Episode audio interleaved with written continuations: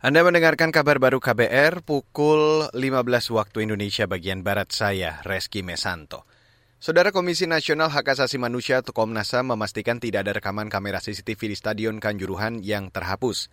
Namun terjadi masalah teknis pada 16 CCTV yang mengarah ke lokasi parkir Kanjuruhan. Komisioner Komnas HAM Khairul Anam menyebut sudah ditunjukkan jejak digital dari tim teknisi Dinas Pemuda dan Olahraga Dispora Kabupaten Malang ada pergantian kamera sejak hari Jumat oleh teknisinya. Nah, cuman setting dari CCTV tersebut itu memang belum selesai sampai hari H pertandingan. Sehingga ketika merekam pas peristiwanya memang kadang-kadang bisa, kadang-kadang tidak. Karena itu ada sinkronisasi IP dan sebagainya.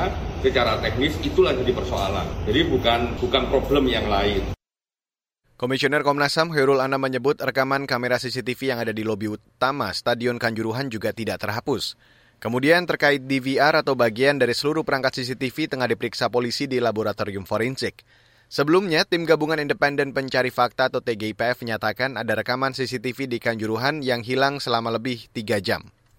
Beralih ke berita selanjutnya, Saudara, Indonesia perlu mendorong pertumbuhan ekonomi hijau dan biru untuk mencapai target negara berpendapatan tinggi sebelum 2045.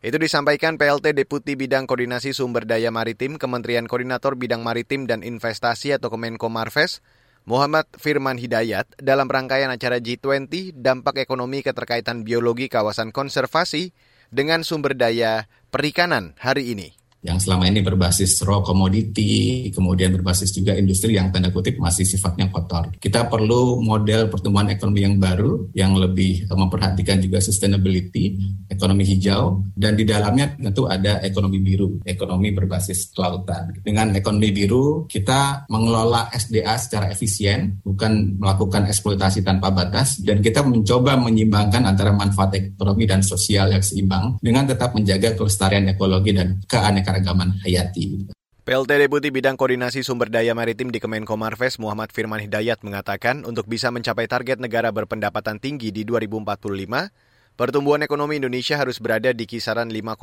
hingga 6,5 persen. Selain itu, produk domestik bruto atau PDB per kapita sekarang juga harus naik dua kali lipat pada 2030. Saudara, banjir bandang dan longsor menerjang tujuh desa di Kabupaten Lues, Aceh. Tujuh desa itu antara lain Lesten, Akul, dan Marpunge. Bencana tersebut juga menyebabkan jalur lintas antar desa di daerah itu tertimbun material longsor.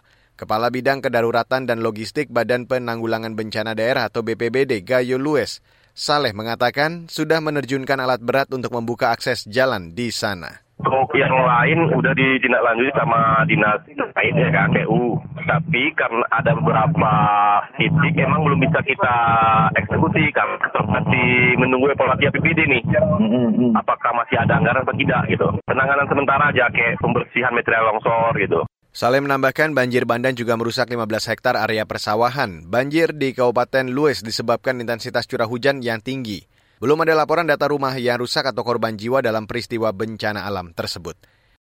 Dan saudara, demikian kabar baru saya Reski Mesanto.